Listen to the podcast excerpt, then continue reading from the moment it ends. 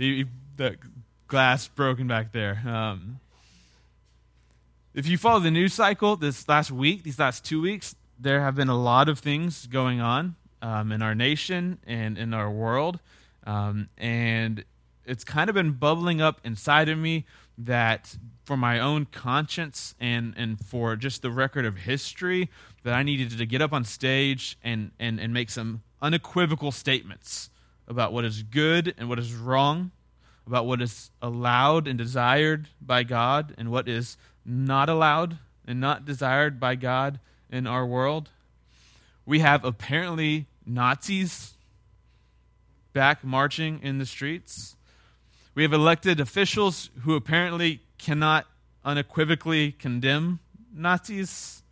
I mean, I grew up, we fought a world war, right, to get rid of them, and now we have a hard time being strong about our opposition. We've got white supremacists back into the conversation as if equal partners in a conversation about what society should look like. On a world scale, you've got crises that are perhaps just a, a, more than we're able to comprehend in Venezuela and in Turkey and an impossible situation in Syria.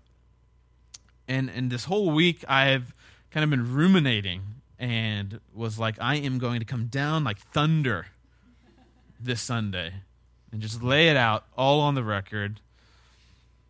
And then I had to also study the passage that I'm preaching this morning.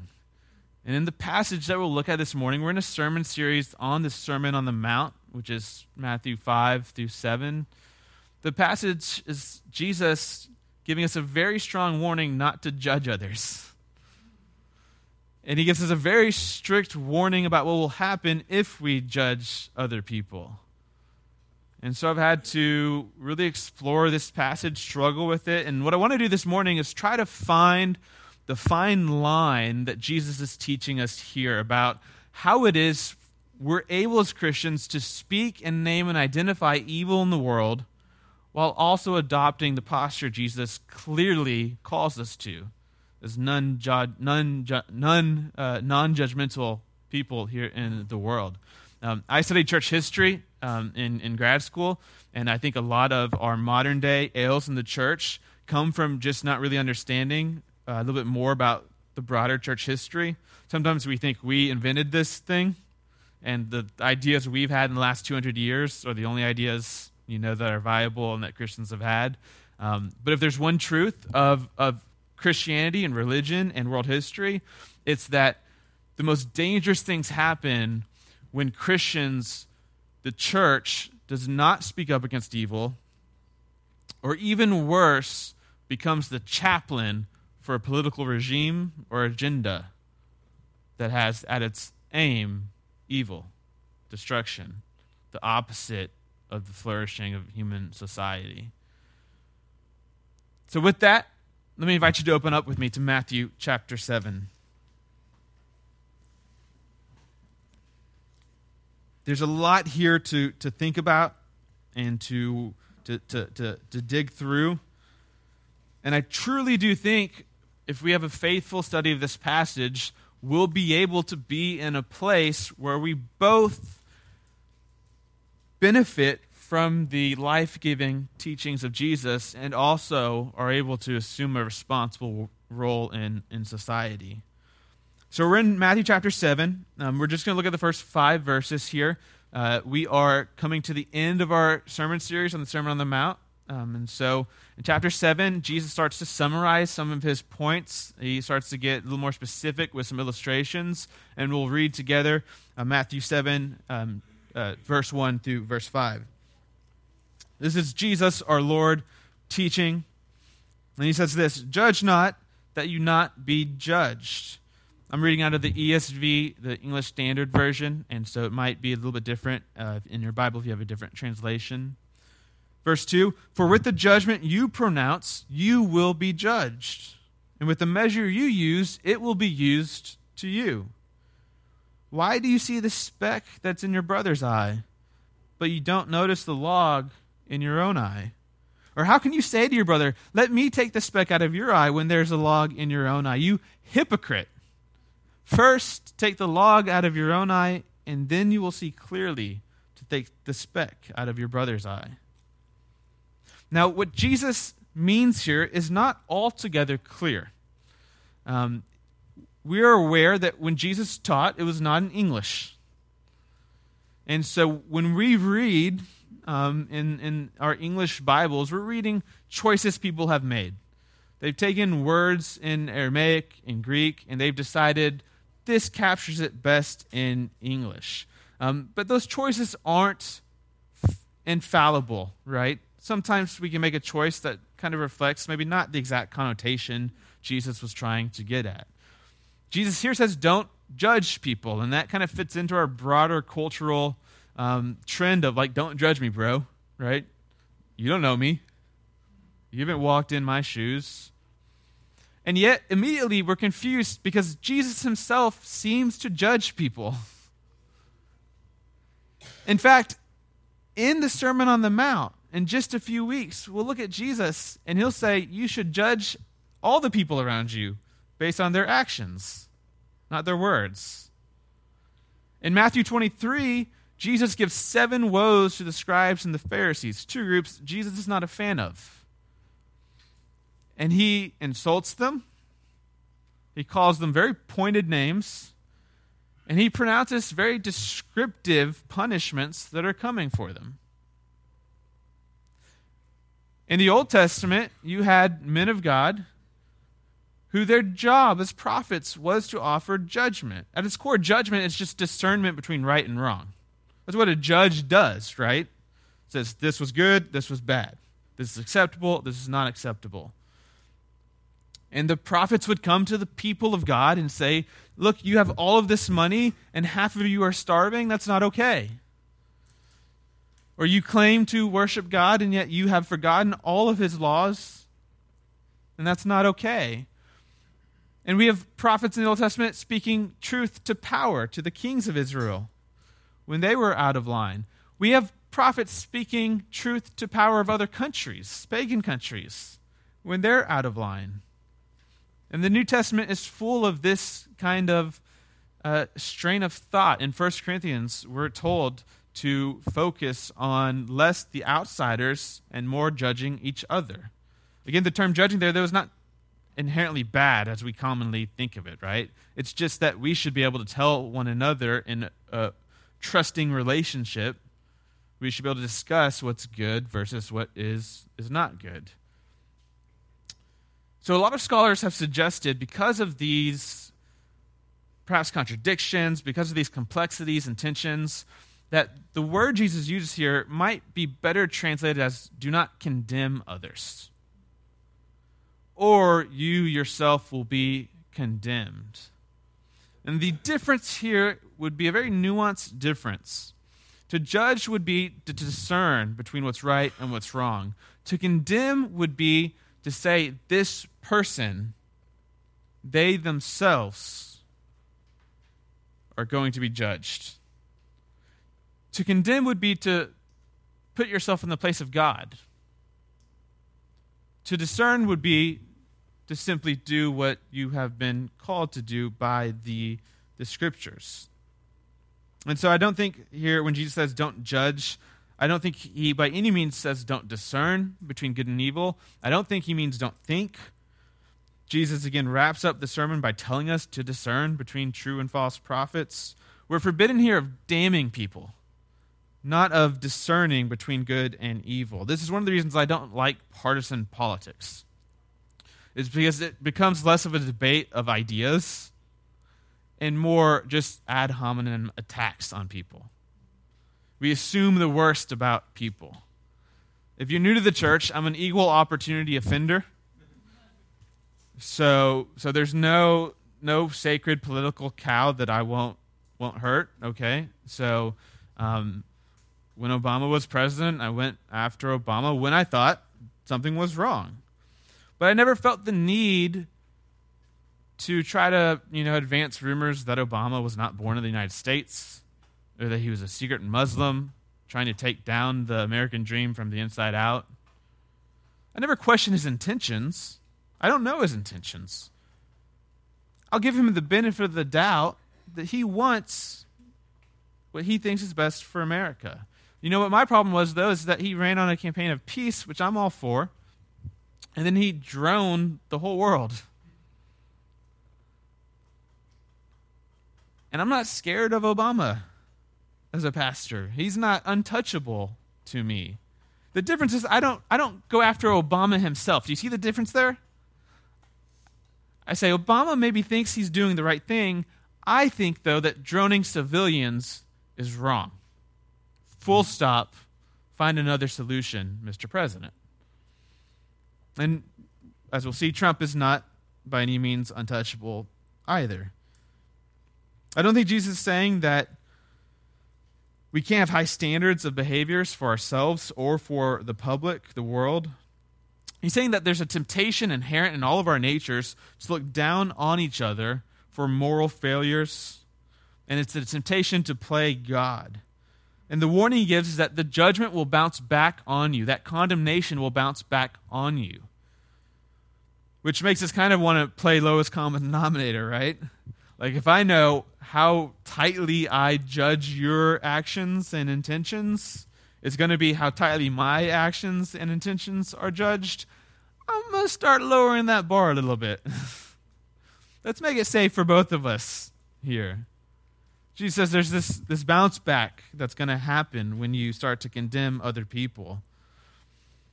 When you have a measuring stick for them before you even try to figure out your own problems, the log in your own eye. We have to note Jesus doesn't rule out the possibility that some people will eventually be able to help other people take specks out of their eye, be able to realize that what they're doing or advocating is wrong. What he does say, though, is that in most instances, the people who are most eager to try to identify specks of sin in other people's eyes are the people who have logs of sin in their own eyes are the people who need to probably take the longest to think before they speak and to look in the mirror and reflect before they speak. We, we've got to learn to distinguish between moral discernment and personal condemnation. And that's a big, big difference. The distinction is between the ability to know what's wrong or right, good or bad, versus the ability to know who is right or who is bad, who is going to be condemned by God, who will not be condemned by God. And Jesus prohibits that in this passage. And the, the flip side of a life of condemnation is a life of humility, is a life of love, is a life of mercy. Disciples don't sit in condemnation over people, we act with mercy towards people even towards our enemies, even towards people we think are doing wrong. We don't demonize them and condemn them. We can still hold fast to the truth that this is revealed in the scriptures by God as wrong, while still saying, But I love you. And you and me aren't that different if we really take time to think about it. And I've done similar things like that, and I've been forgiven. And so my dialogue towards you, my posture towards you is going to be one of love and mercy. Too often, I think Christians are known. Um, so, the classical cultural assumption about Christians is that they're judgmental people. I don't know if you know a lot of Christians, seems to be on, seems spot on there.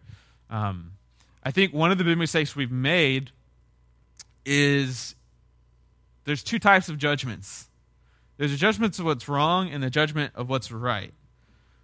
And I think Christians really should try to be known for our judgments about what is good for the world and not what's bad for the world. Jesus gets at this in John chapter 13 when he says, They'll know you by your love for me and for one another and even for your enemies. He doesn't say they'll know you because of the protest signs it doesn't say they'll know you because of your moral superiority over other people. It doesn't say they'll know you because people can't stand to be around you and you call it persecution. Simply because you can't extend love and grace the same way God has extended love and grace to you. I think it would be a big win if we were known for our judgments about what was right in the world. Peace, love, forgiveness, joy, mercy. The alternative that Jesus gives here, the alternative to condemning, the way forward for Jesus is to acknowledge our sins. It's, it's to confess our sins. And in church history, there's been a very long tradition coming out of the scriptures themselves. The book of James talks about this very specifically that Christians are called to confess their sins to God and to others. A lot of us uh, come from a tradition, including myself, that was born out of a reaction to Roman Catholicism, which classically has these times of confession to a priest. Um, and, and so we saw that and see that as maybe a little superficial or shallow and not maybe that much life changing. Um, and so we have made confession really something we just do to God. But throughout history and in the scriptures, confession is something that we do to, to one another. We claim and own our sins. And I think Jesus is saying it's only when you can claim and own your own sins, when you take that log out of your own eye, that you might be able to see clearly enough to help a brother or a sister across from you take the speck out of their eye. You can't take the teachings of Jesus, we've mentioned this throughout the sermon series, away from Jesus himself. Jesus is the ultimate embodiment of the Sermon on the Mount. He is the ultimate interpreter of the Sermon on the Mount. Um, so when we hear things like, blessed is the peacemaker, we know that Jesus is the ultimate peacemaker. Blessed are those who are persecuted for righteousness' sake. We know that Jesus is persecuted for righteousness' sake. Blessed are those who turn the other cheek, who pray for their enemies. We know that this is all things true about Jesus. So Jesus embodies and lives out what he's trying to communicate to us in the Sermon on the Mount. And one of the problems we get when we get into judgment and condemnation is we take Jesus' teachings and we separate them from Jesus himself. So Jesus here teaches us a new standard of life in the Sermon on the Mount. If you read chapters 5 and 6, or you've been with us, there are some very high standards Jesus gives us. But those standards are not given to us apart from Jesus himself, apart from Jesus' work on our behalf to forgive us, to extend mercy to us, to pour out his Holy Spirit into our lives to allow us to continue to grow and, and, and become more faithful and more obedient. But when we start to condemn people, what we do is we take the standards that Jesus has given us, we rip them out of context, away from Jesus themselves, and now we use them as a weapon. Now there are standards, and they're what we can live by and what you're not living by. And all of a sudden, we're thinking about them and communicating about them with no strong tie to the person and work of Jesus, who's the revelation of God's unending, patient, relentless pursuit of you and the person you hate, of his love for them, of his desire for them to repent and find life. Bonhoeffer, a, uh, a scholar I respect, who incidentally happened to write um, as part of the Nazi resistance uh, church, um, says this People might have come to think that it was Jesus' will that such divisive and condemnatory statements were to be made in the disciples' daily dealings with each other. Thus, Jesus has to here make clear that such a misunderstanding seriously endangers discipleship. Disciples live completely out of their bond with Jesus Christ. Their righteousness depends only on that bond and never apart from it. Therefore, it can never become a standard which they own and use in any way they please. What makes them disciples is not the standard for their lives, but Jesus Christ, the mediator, and the Son of God, embodying God's love and forgiveness for us. The appropriate stance for the acknowledgement of evil, for us to be able to judge what's right and wrong, is for us to get the log out of our own eye is for us to confess our sins, for us to repent, for us to even find empathy with the people who are perhaps advancing things that we think are wrong. We quite literally can't see clearly unless we've been trained to find and root out the log in our own eye. And this requires community. You, I've mentioned many times it's very hard to be a Christian by yourself. If I have something in my eye and I want to get it out, I want to see it, I want to examine it, how am I going to do that right now? My eye cannot see itself. I need Michelle to look at my eye and say, here's what I see. This piece of dirt, this piece of the broken glass the Bowers broke, right there in your eye. We need, we need community, a loving, trusting community. You can only confess your sins in a community when you know that they're not going to shame you for them, when you know that they themselves are fully aware of how forgiven they are when you know before you confess the sins that you are already forgiven by those people themselves, the same way when we confess to God, we know we're already forgiven. That's the confidence we have to be able to do it.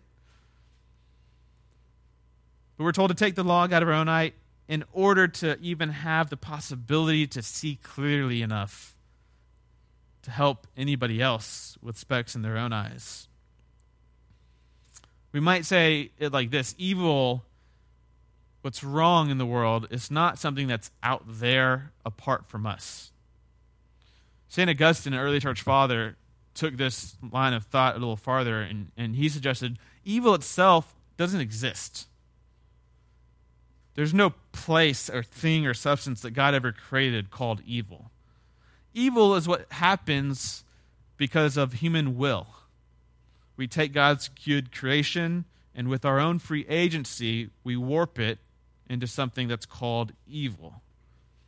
Or we might say it like this Evil is not the line between myself and my group and someone else's group. Evil is a line that runs down the middle of my body. Evil is a potential in all of our wills. And we've all chosen evil at one point or another. And judging here makes us blind because when we judge, we're blind to our own evil. We're blind to the grace that God has given us. There's a complex kind of system of reactions I think Jesus is anticipating in this passage. I think what he's saying here, um, he's expecting it to create disciples who are self judgmental, who reflect on themselves and what they have done or not done, the sins they have been complicit in or not complicit in, which will lead to humility. It's hard to look down on other people when you've fully realized, yeah, I've been a part of those things just as much. Maybe maybe different, but the same level. And yet the forgiveness and grace that they need is the exact same amount of forgiveness and grace that I need and that I have. And that humility, I think Jesus expects to lead to repentance and sanctification to us saying, okay, we acknowledge the log in our eye and we want to work faithfully with the, the, the help of the Holy Spirit to walk and grow in more faithfulness, to get rid of whatever that log is in our eye. And then that repentance and sanctification leads to the kind of humility that would allow us to treat others, other sinners, with mercy and love and grace. So we don't demonize but we have solidarity with sinners. We have hope for them. And only after that's the case, after self reflection, repentance, empathy, do we then even have the chance to have the clarity to discern in other people's lives what's good or wrong. So let me bring this full circle and apply it to a few situations here. You have uh, white supremacists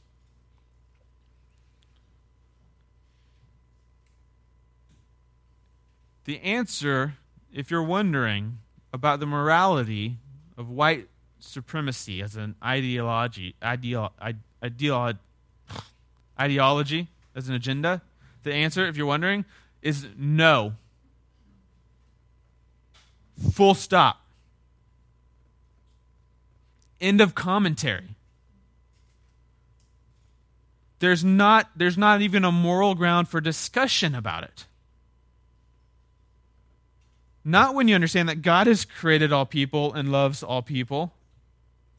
Certainly not when you think about certain transgressions and historical sins committed towards other people. The judgment here is no. Just no. But before we can make that judgment, here's what I suggest the questions we have to ask are Have I ever felt superior than someone else? Maybe not racially, maybe skills wise, social wise, economically. Have I ever felt superior towards someone else? Have I ever tried to fight or defend that superiority? Have I ever tried to defend and keep my safety and comfort over some other group of, of people? And if the answer is anything like it is for me, it's yes. I don't think I've ever really, you know, had any ounce of racism in my body, um, but I, I've certainly looked at other people and thought, I'm a little bit better for different reasons. But here's what that tells me I can kind of empathize with the white supremacist. Not in the exact way that they are believing and acting, but in a similar way. And the forgiveness and grace that has changed my life to help me through the hope of the Spirit to get over the sense of superiority is the forgiveness and grace that white supremacists need in their life to be able to be transformed into healthier human beings, to be able to be transformed to people who understand and know the love of God and can live that out. Nazism, again, I can't believe that this is something we have to talk about. The answer here? No. Full stop. Again, not a discussion. But before I can say that, I have to sit down in my room and ask myself these questions Have I ever looked down on a certain group of people? Have I ever thought the world would be better without a certain group of people? I'm an introvert, so extroverts I think are expendable. Just imagine a world full of introverts. It's, it's heaven. Michelle, can I get an amen? I just offended like 80% of the people here. I have. You know, I saw a statistic floating around the internet the other day, um, and so by no means do I trust specifics that float around or stats that float around the internet, um, but it seems to have at least a general truth behind it, which is that a large majority of babies born in the most civilized countries in the world who are diagnosed with Down syndrome are then terminated. Um, so the figure I've heard from respected people that I've asked about is 90 to 100% in Iceland. It's over 60% in the United States. And then in the four countries, three countries between there, closer to 80, 90% as well. And I hear that. And that sounds like a neo Nazism agenda to me. Sounds like eugenics. And the answer to that is no. And to really think about how the church can say no, here's what it's going to require. It's, it's often, so I was told in Iceland, it's not the government requiring kids with Down syndrome to be, to be put away. What, what, what's happening is parents learn about it and aren't willing to give up that sacrifice. Here's how the church responds to that, I believe. It's not through demonizing those parents, it's just saying, we'll take them. We got room in our church. We know some orphanages. We've got people who individually adopt some of them. Because if we don't say that, we have no moral authority to condemn other people for doing it. I mean, if we're not willing as a church if we're not willing to even examine the question of should we take on what is a sacrificial lifestyle to live and raise children with problems like these, then, then what business do we even have doing looking at the rest of the world and you know raising our eyebrows at that? The issue of leaders who can't be unequivocal in discerning what's right or wrong. You know, President Trump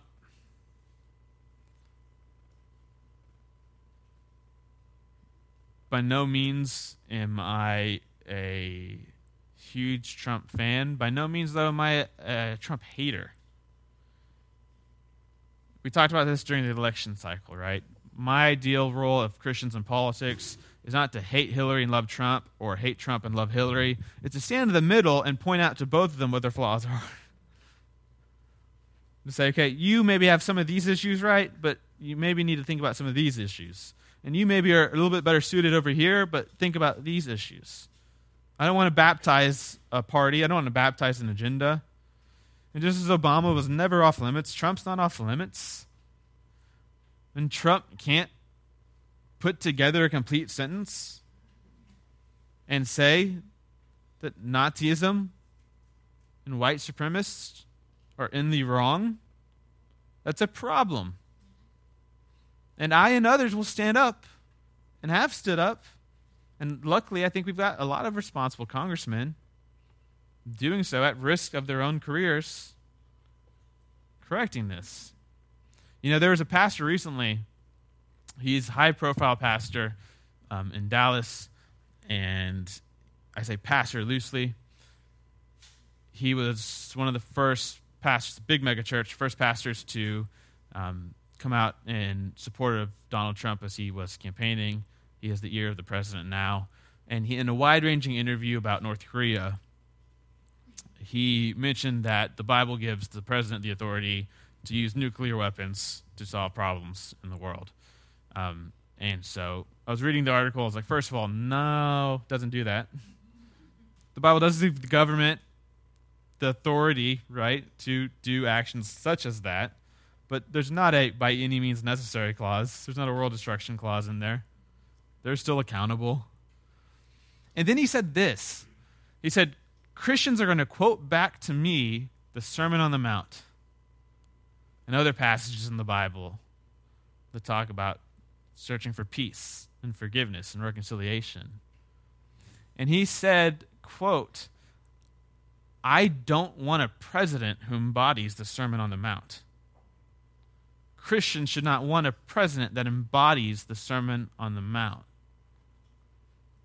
And I had two really clear issues with this. First, I want to wonder if this pastor is aware that the Lord of Lords that the president of presidents, who according to scriptures is ruling over all of the nations right now, who apparently his ultimate allegiance is to, he embodies the Sermon on the Mount. I mean, is he, is he upset about that? You don't want a president who embodies the Sermon on the Mount? I don't know how you can want to be a Christian.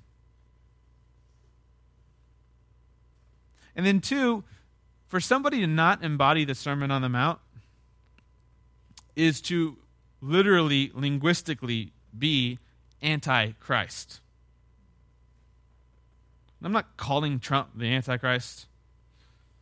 I don't believe, from my studies in theology, that there is going to be this one Antichrist figure that rises up and starts a world war.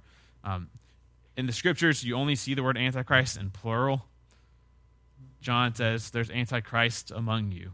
And it's as simple as it sounds, right? Anyone who opposes the agenda of Jesus is opposite of Jesus.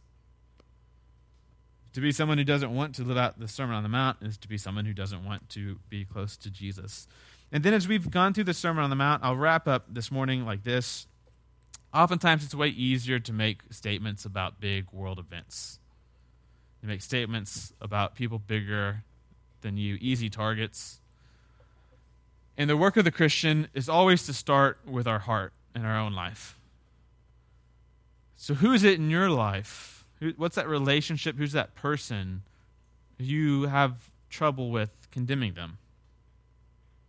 Who is that person, your workplace, in your neighborhood, in your family, that you need to self reflect about?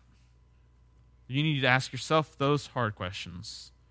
That you need to make sure that the log has been examined by every angle before you attempt to even see the speck that's over on the opposite side. I mentioned someone said something not nice about me earlier this week. And so I probably spent the rest of the week planning their demise.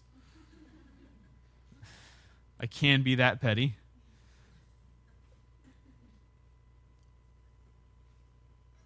And before long, what might have been one not nice comment was countered by a week of me saying not nice things. And I would have never noticed it unless I had community around me, unless my wife was sitting next to me one day and was like, Do you hear what you're saying? you have like a year long plan to, to get this person fired and ostracized from their community. and I look at this passage and go, okay, here's the deal. Before I can even think about what this person has said or done to me, looks like I've got a lot of work to do. Looks like I've got a lot of reflection and a lot of prayer and a lot of forgiveness to ask for. And I bet you, we'll find out, but I bet you after that time, I'll see the issue differently. I'll have mercy, I'll have grace. I'll probably agree with her. Yeah, I was kind of a jerk then. But this is the hard work Jesus calls us to. To not abandon our responsibility to stand up for truth and justice, but to abandon our presumption to play God and condemn others, to pretend that the forgiveness and grace we have been given is something that they cannot be given, something that they do not need in their lives. And so we're called to do the hard work of reflection. And then only after that hard work of reflection might we be able